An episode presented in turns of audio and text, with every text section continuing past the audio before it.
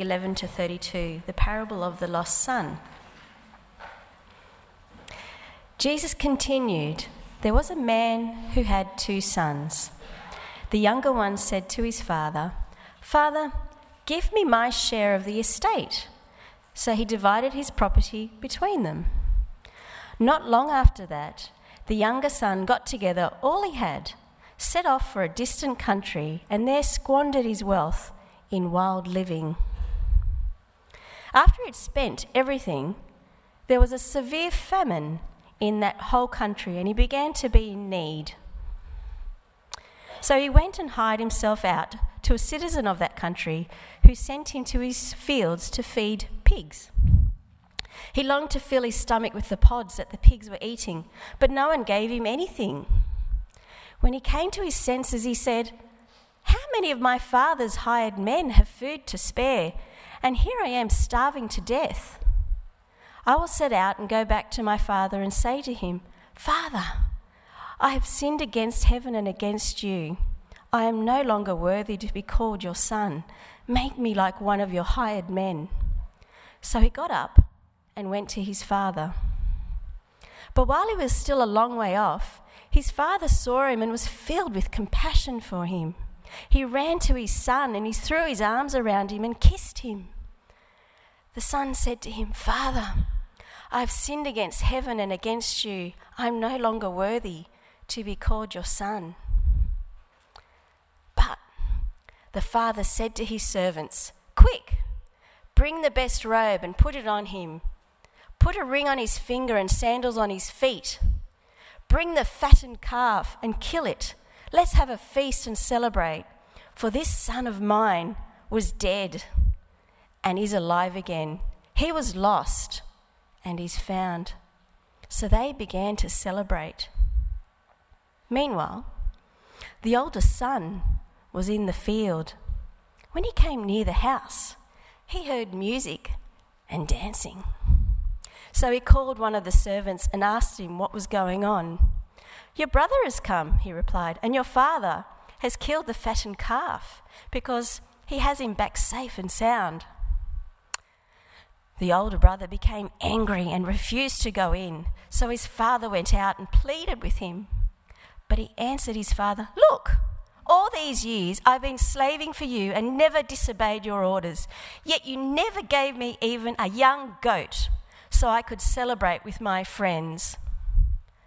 But when this son of yours, who has squandered your property with prostitutes, comes home, you kill the fatted calf for him. My son, the father said, you are always with me, and everything I have is yours. But we had to celebrate and be glad because this brother of yours was dead and is alive again. He was lost and is found.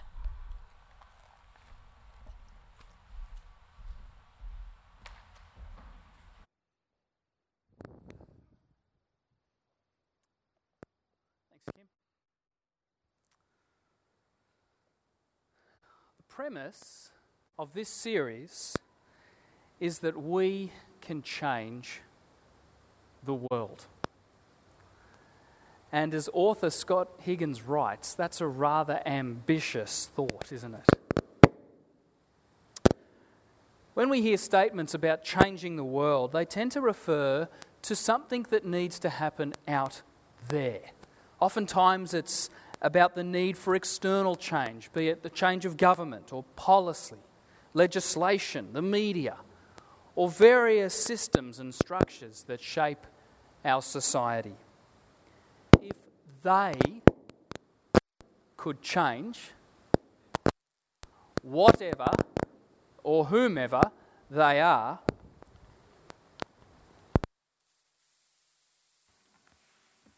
then we, things would be better off. We would at least have a chance of things being better.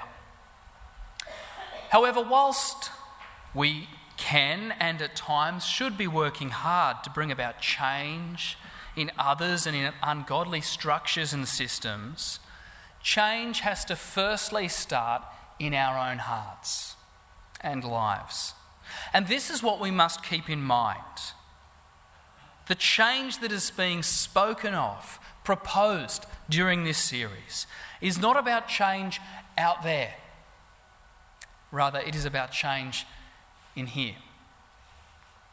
In particular, in the context of this four week conversation, we are talking about changing to become more and more like the versions of ourselves that God created us to be.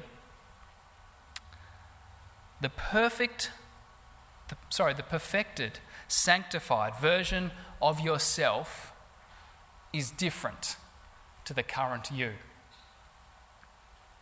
God's goal in and through Christ is to get you and I to a place where we most fully image and reflect His glory.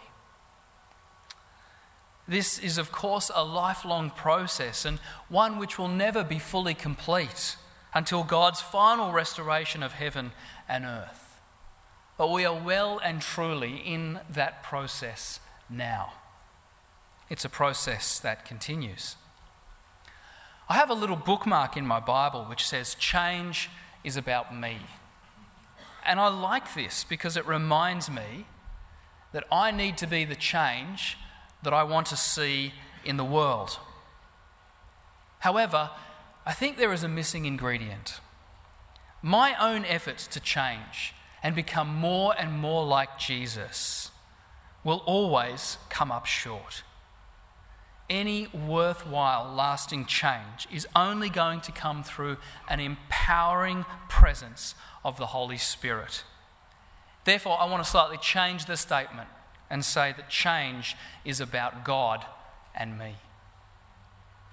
That change is about God and us. Culturally, we are surrounded by change. One classic example is the rapid change in technology these days. Things keep getting faster, slimmer, streamlined, wireless. Higgins writes The truth is, our environment, cultures, and lives are always in a state of change. Some of these changes are very personal, such as the change that occurs when we choose to marry or have children. Some are cultural, such as a shift in Australia from a predominantly white Anglo Saxon population to a more multicultural society. Some are global, such as the rising standards of living enjoyed by billions across the planet. Some changes are for the better, some are for the worse, and some have both negative and positive outcomes. Whether we like it or not, change is all around us and is occurring within us all the time. Even think from a physical point, we are changing our bodies are not static, they develop, grow, age.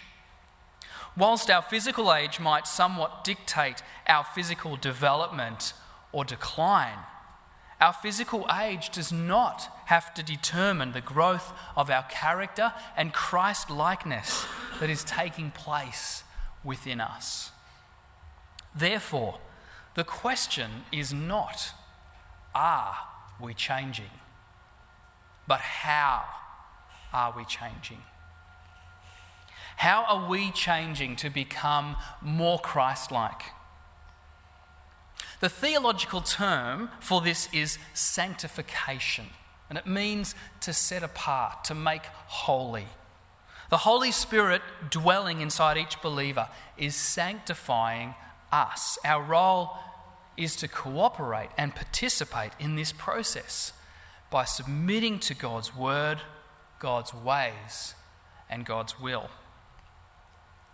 Every single person is made in the image of God, but this image has been marred by sin. Sanctification, therefore, is the journey back to our original selves, our Christ like selves. And it is to this journey that we turn. We are being propositioned that the single thing that can bring about real and lasting change is generosity. What has been your experience with generosity? when you hear the word generous, what, or rather who, comes to mind? When did you last encounter generosity? There are all kinds of ways people can be generous. People can be generous with their money. People can be generous with their hospitality. People can be generous in the gifts that they give. People can be generous by sharing their possessions, the things they own. People can be generous with their time or their knowledge and skills. People can be generous with their affection, generous with their listening ears. People can be generous with the words they speak. I want you to pause for a moment and think about when you last encountered true generosity.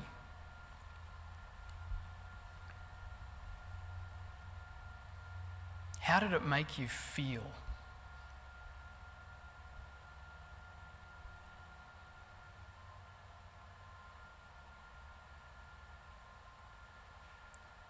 Want to invite you to turn to someone sitting nearby and share with them what that experience of generosity was and how it made you feel. Go for it.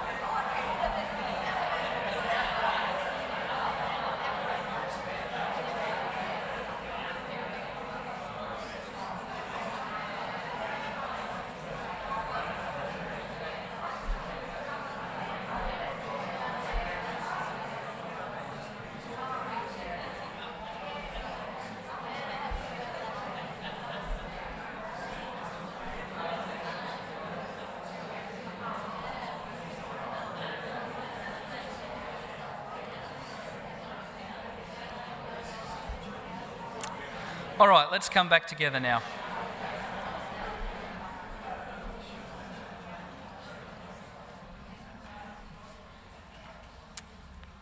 Generosity is about going beyond what is expected. The word conveys a sense of bountiful, abundant extravagance.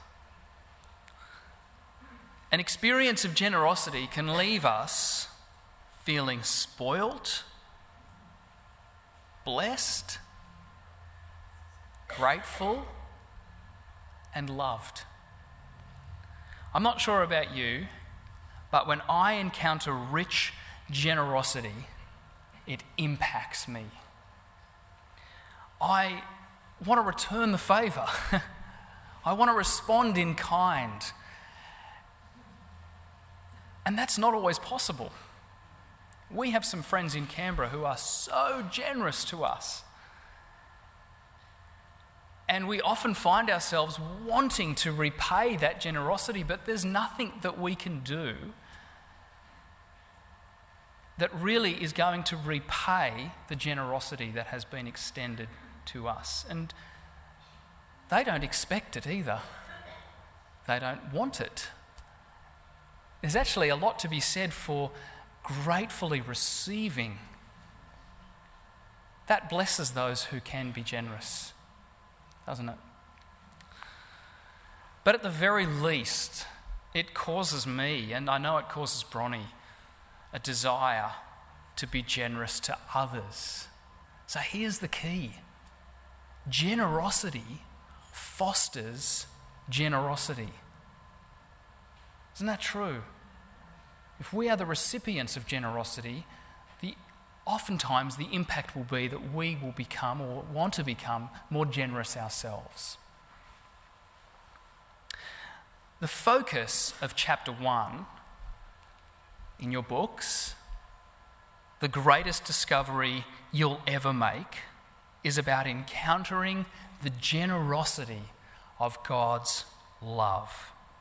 The very first step towards becoming a more generous person is experiencing the generosity of God. And Scott Higgins has a wonderful 20 minute treatment on the prodigal son story that we've just heard this morning that he will delve into in greater detail than I will this morning. So I really encourage you to make sure that you participate in watching that this coming week. We often speak of God's love, and we know at an intellectual level that God is love. But I wonder is this our experience of God? What is your vision of God? And by this I mean the image or picture you have in your mind when you think about God. Do you think of God as judge?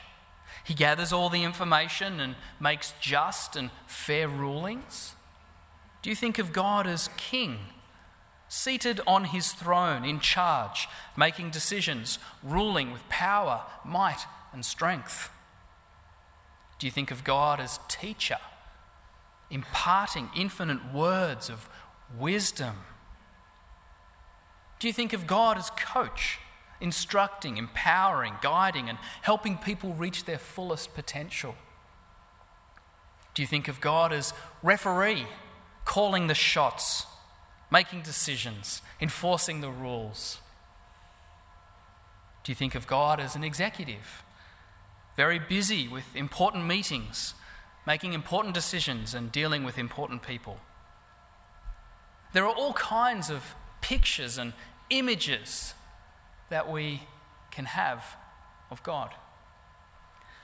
The picture that Jesus holds up most readily is that of Father.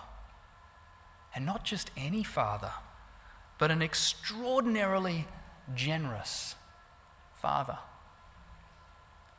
Nowhere is this image of God as the generous Father expressed better than in Jesus' parable of the prodigal son, found in Luke 15 11 to 32.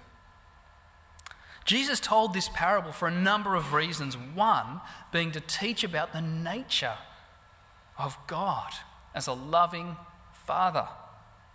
In this highly familiar account, we see a father whose dignity is secondary to his affection, a father who is more inclined to give than to take, a father who is slow to anger and quick to forgive, a father who chooses restoration over rebuke, a father who never gives up on his kids. It's a beautiful image of God, isn't it? Luke 15. The word prodigal means recklessly extravagant wasteful, or having spent everything. And whilst these terms are meant to refer to the younger son, living extravagantly, spending everything he had on reckless living, this term of reference is equally suitable to the father who is recklessly extravagant in his generosity and grace. The generosity of the Father is exercised toward both sons.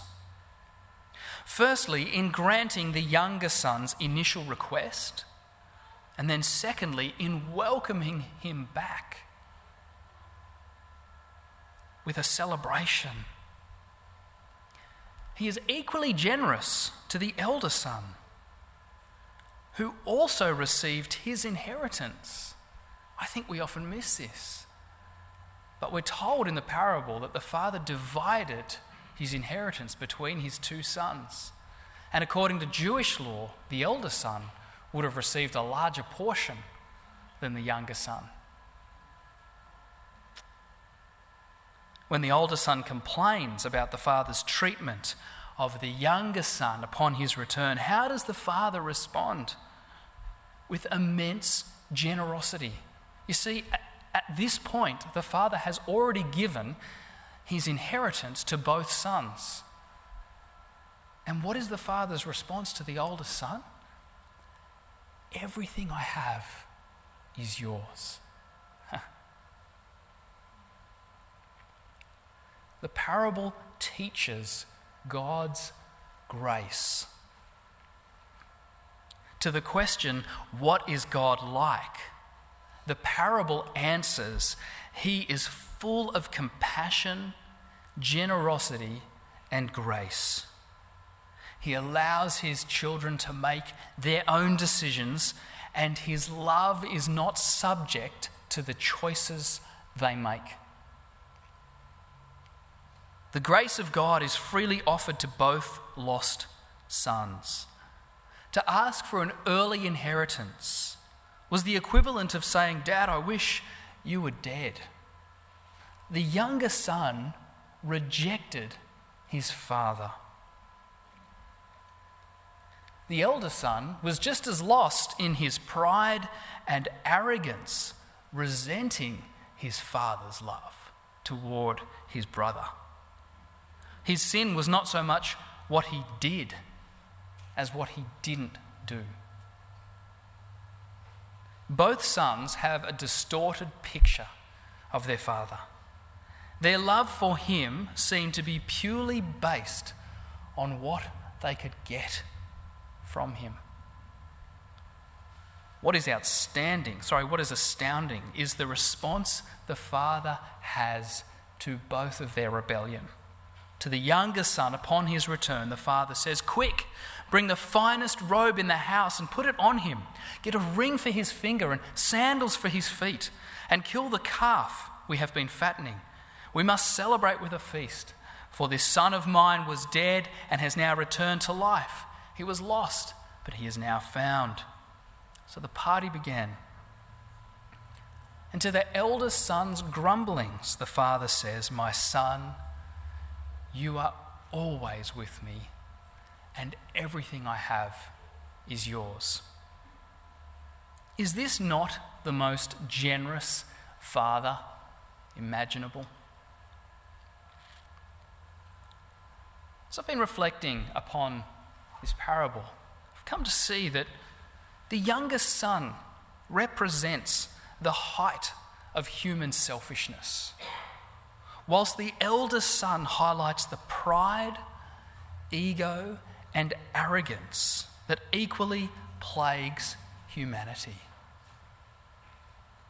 I think at the root core of sin is selfishness and pride, is it not? And here we see both of those things reflected or represented in these two sons. It could be fair to say that every sin finds its origin in the attitudes and the characteristics that are on display in this very parable.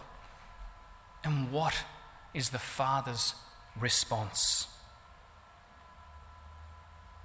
It is one of generous love, of forgiveness, of grace. Now, it's interesting when it comes to this parable this is just a bit of a side note. But people will often be quick to say, yes, but the younger son repented first, and that's why the father was so generous with his love. Well, that might be true. But does the older brother repent? Does the father withhold his generous love from the elder son in this story? My son, you are always with me. Everything I have is yours. This is our God. This is his heart towards broken, selfish, prideful humanity.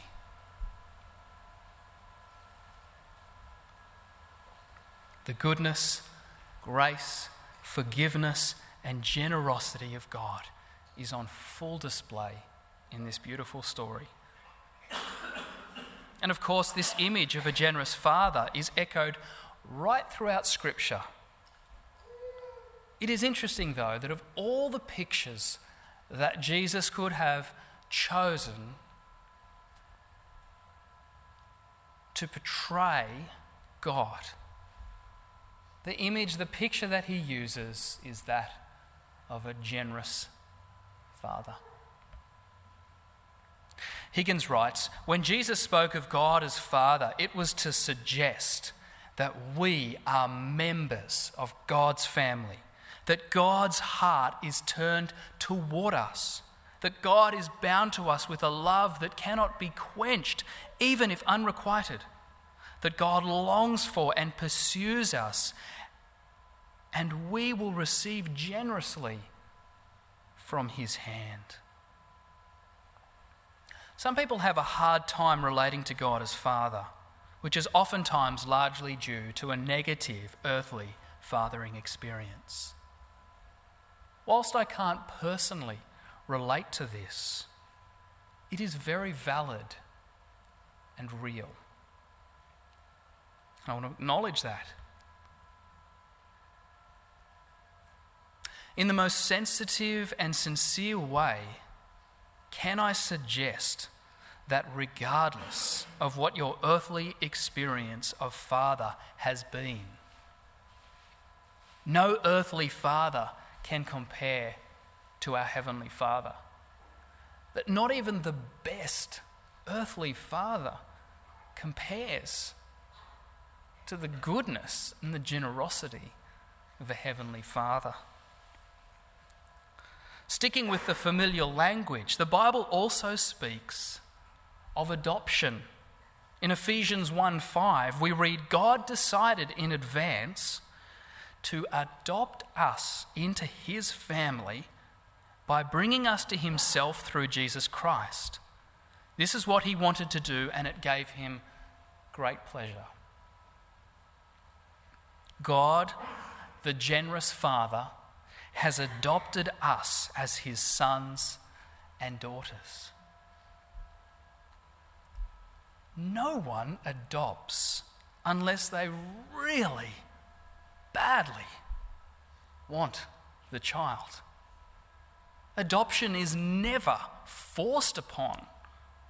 People aren't coerced into adoption. It's a rigorous process. There is no such thing as an accidental adoption, it is an incredibly intentional process. As I'm sure this fine couple down the front could attest to. The language of adoption speaks of the lengths God has gone to and will go to for his children. So, friends, the encouragement in week one is to revel in the fact that we have such a generous Father. Allow God's generosity towards you in Christ sink in and touch your heart. Because the first step towards becoming a generous person is firstly receiving the generosity that has been so graciously extended to us. Would you join me in prayer?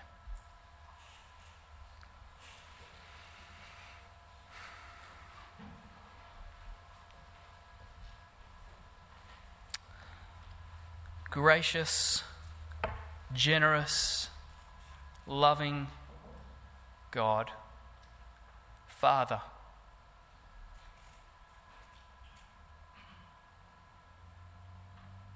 We are in awe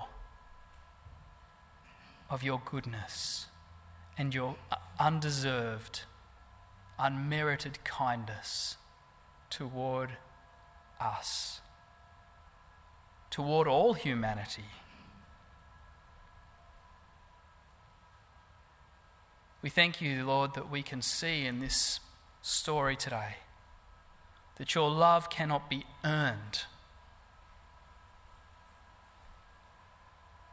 but that it is freely given because you are indeed love. Lord, I pray that we might once again encounter the richness and the extravagance of your generous love toward us.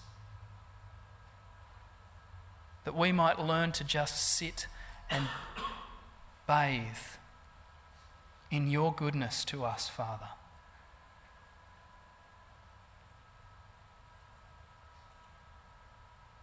And from that place, you'll be able to do some wonderful things in and through us for your glory. In Jesus' name we pray. Amen.